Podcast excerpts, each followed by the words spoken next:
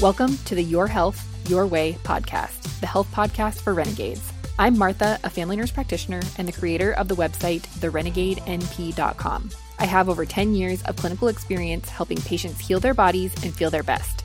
I'm here to share actionable information about integrative health, nutrition, and fitness that can get you started on your journey to optimal wellness. I'm also here to answer your questions and talk with health and wellness experts. Remember that the materials and content within this podcast are intended as general information only and are not to be considered a substitute for professional medical advice, diagnosis, or treatment. Do you ever know that something stressful is coming and feel like you should be doing more to prepare for it or to mitigate some of the stress that you know you're going to experience? Today, I want to talk a little bit about preparing for stressful events. Sometimes this isn't possible because these things can just sneak up on us out of nowhere, like the entire year of 2020. But what about when you know things are going to change and you want to prepare so you can have less stress overall? Things like moving, holiday gatherings, travel, career change, or even a schedule change, maybe even having a baby. Some of the details of what you'll need to do will be different depending on the event, but the bottom line is the same. Get everything in order in whatever areas of your life you know are going to be affected. This means looking at the areas of your life and figuring out which of those might be the most impacted, and then doing everything that you can to improve the other areas, assuming you can't just fix the things that are going to be impacted the most. So, say for example, with having a baby, there are a lot of things, a lot of areas of your life that that has a huge impact on. And probably the biggest problem area for most people is lack of sleep. So, if you know you aren't going to get a lot of sleep, what else can you do in other areas of your life to make this lack of sleep have less of an impact? I don't have kids, so I don't actually know what it's like to have a baby, but I did work night shift for almost two years, and there's almost no way to feel well rested when you work night shift. So I definitely get the sleep deprivation part. Cooking is the one thing that I find always suffers when I don't have enough sleep. So if I know that I'm not going to be getting much sleep, what can I do to better prepare meals for myself and my family? So maybe that's ordering some pre made meals to stick in the freezer or batch cooking some freezer meals or making a meal prep plan so that I don't have to think about what I'm going to cook. It's just all laid out for me.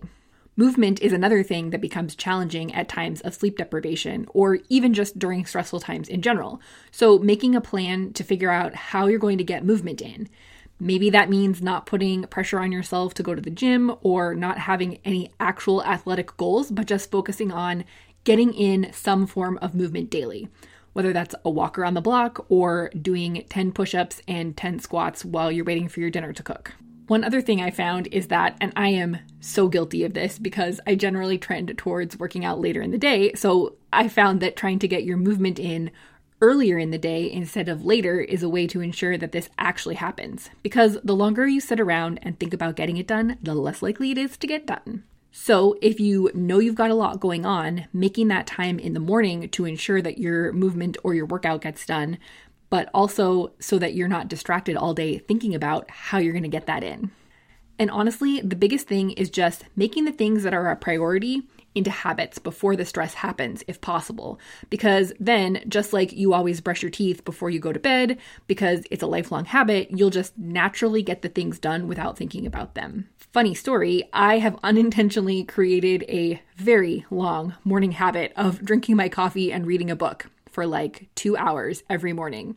There is absolutely nothing wrong with this other than the fact that I didn't actually intend to create this habit and now it's really hard to motivate my body and my brain to do anything other than sit on the couch for two hours every morning and read with a cup of coffee. So, definitely being aware of that kind of stuff is important too.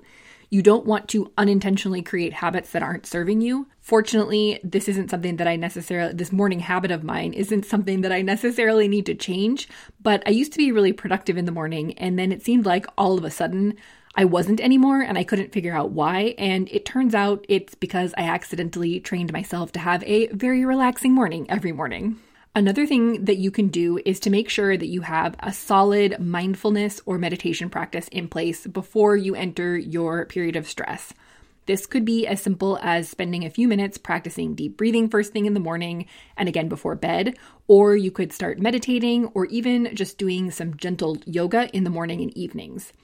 If you need a resource to get started with meditation, I highly recommend the book Stress Less, Accomplish More by Emily Fletcher. I will put a link to that in the show notes, but it's a really great resource for people who have a hard time meditating or who have not had success with other methods of meditation specifically related to holiday events or gatherings that might be stressful because there are people there that you don't necessarily have the best relationship with or who say things or treat you in a way that stresses you out.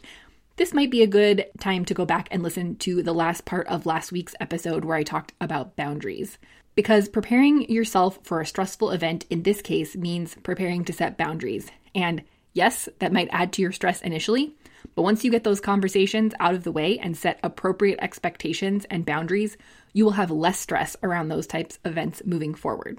Kind of related to this is how do you know if you're actually stressed? Because I think a lot of people misunderstand the idea of being busy and being stressed.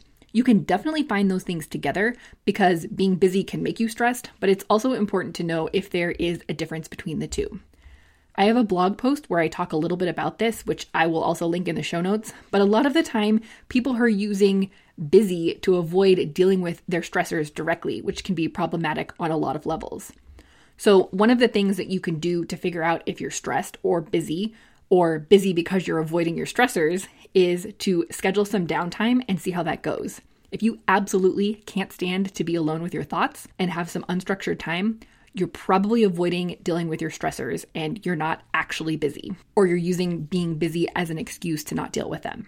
There are a couple of physical indicators that can help you in this area too. So, how are you sleeping? If your sleep is crap, you're probably stressed. Or if your sleep has changed in any way, you're also probably stressed.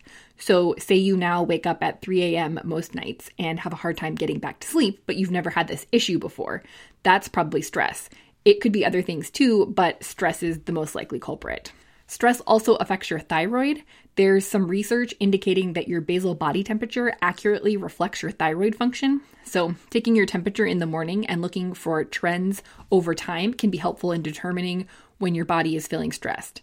But note that for women, there is a natural pattern of basal body temperature changes throughout your cycle.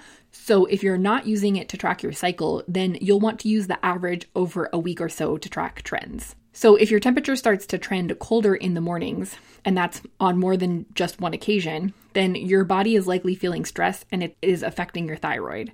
But this is not diagnostic necessarily, and there are many places the stress could be coming from. So, stress from caloric restriction can also cause this to happen, as well as psychological stress. Because remember that your body does not distinguish between where the stress is coming from. So, on a physiologic level, caloric restriction stress, exercise stress, psychological stress, you know, survival stress, running away from a bear, those are all interpreted the same by your body.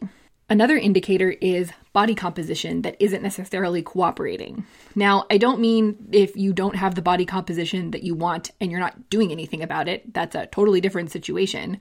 What I mean is if you've been working out and tracking your food or however you manage that and your body is not responding.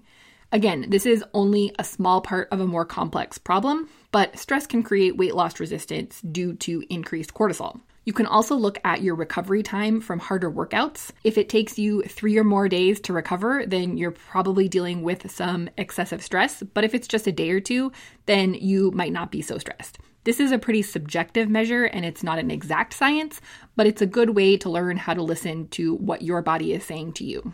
Okay, so you can do all the preparation for stressful things, but what about daily or more short term so called stress relief practices? Do those really work? Is there a benefit to feeling zen for a few minutes if you're just going to go back to being full speed ahead and continue to be immersed in a stressful lifestyle? And no judgment here, especially not in the current state of things for your life being stressful. I think that we should all be doing everything that we can not to live in a permanently stressed out state. But if the idea of trying to make that happen stresses you out, then your focus should be on managing the stress the best you can you shouldn't be stressed out about your stress relief. That doesn't help anything. So, do short term stress relief practices do any good if you're still stressed out when you're done with them? My answer is yes, I absolutely think that they do. I think they serve two purposes. One, I think they build up your body's resilience to stress, though some practices are better than others at this. And I think that they serve as a little break throughout the day to bring your cortisol down and to give your body a break. It's not ideal that you flip right back into that state of stress after you do whatever practice we're talking about here.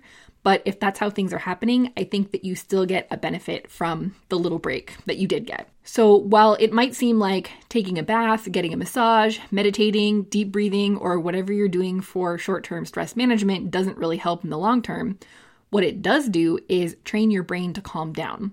So when you're stressed out because you're in traffic and you need to get somewhere on time or whatever, you can consciously shift your brain back into that calmer state. So, because you've been practicing that through meditation or that really relaxed feeling you get when you get a massage, you're actually able to to consciously tell your brain to calm down and go back into that calm state. It's kind of like the opposite of the adaptations your body makes when you exercise. So, your body adapts to the stress you put on it when you exercise and you get more fit it's kind of the opposite of that. So your body is also able to adapt to the practice of being calm so that you can call on that when you recognize that you're stressed and you need to calm down for a minute. So eventually, with enough practice, and I don't think that this happens unintentionally or without being intentional about it, you can become less reactive throughout the day. But you have to remind yourself to go into that state or use those practices that you've been practicing to bring that state about. It's also possible, going back to that conversation about being busy versus being stressed, it's possible to be busy without being stressed, but that's more of a mindset thing too. So if you're in a rush to get things done before a deadline, it is hard not to be stressed in that situation. But you can move from task to task very quickly and also be calm at the same time, if that makes sense. Again, the context matters. It's difficult to do that if you're pressed for a deadline. But if you have more time and you just need to move quickly throughout these tasks, you can do that calmly and not be stressed about it. So I think that's it for today. I hope that you don't have any extra stress coming your way, but I suspect that with some weird holiday situations coming, that might be wishful thinking. If you missed last week's episode, I talked about some ideas for safer but more unconventional holiday ce- celebrations, and I talked a lot about how to set boundaries, which can also help decrease your stress, especially this time of year. So if you missed that episode, be sure to go back and listen to that one too. Thanks for listening, and I'll see you in the next episode.